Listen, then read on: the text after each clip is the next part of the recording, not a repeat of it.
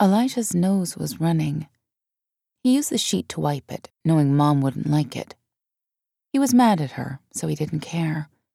It was her fault he was crying anyway, and if he wasn't crying, his nose wouldn't be running.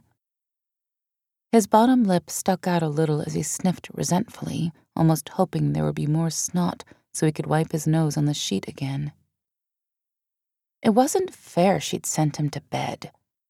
He wanted to play with Uncle Bobby. Tomorrow wasn't a school day. They had another week of Christmas vacation, and Mom always let him stay up later on the weekends. But tonight she'd sent him to bed even before his bedtime, when Sammy came over. Now Sammy was gone. Uncle Bobby was here, and she still wouldn't let him stay up. He was seven years old, not a little baby. It wasn't fair. He knuckled the wetness from his eyes, his heart swelling with outrage. He always got to play with Uncle Bobby, who got down on the floor with him to wrestle and brought him candy and cool stuff to play with. And when Mom fussed about it, always said, No, Amber. That was Mom's name. A boy's got to have some fun. Then he'd ruffle Elijah's hair and say, Right, son?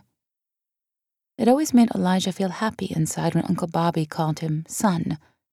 No one else did. Uncle Bobby had even given him a Christmas present a Captain America, a big one. It wasn't a doll either, it was an action figure. Girls played with dolls, boys had action figures.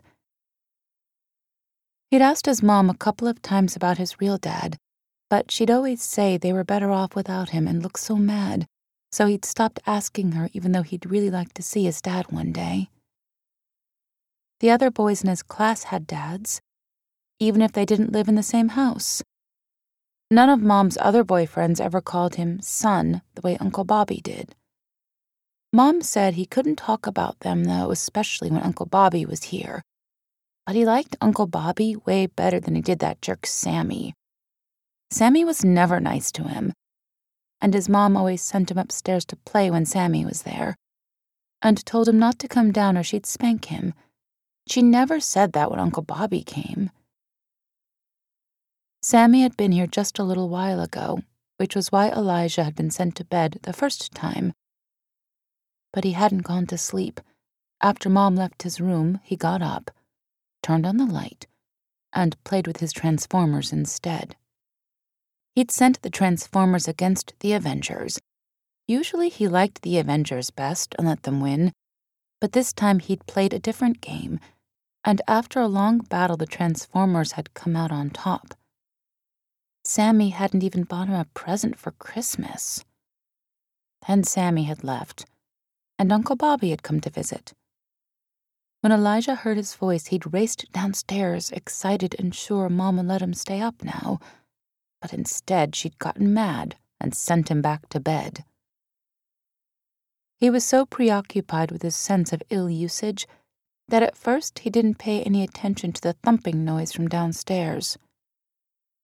A second thump made him raise his head and listen intently. Mom better not be wrestling with Uncle Bobby, he thought fiercely. Wrestling was what Uncle Bobby did with him. But that's what it sounded like and the injustice of it propelled him out of bed. He stood in the dark, well, almost dark, because the basketball nightlight kept it from ever being really dark. He'd told Mom he was too old for a nightlight, but he was secretly glad she'd left it.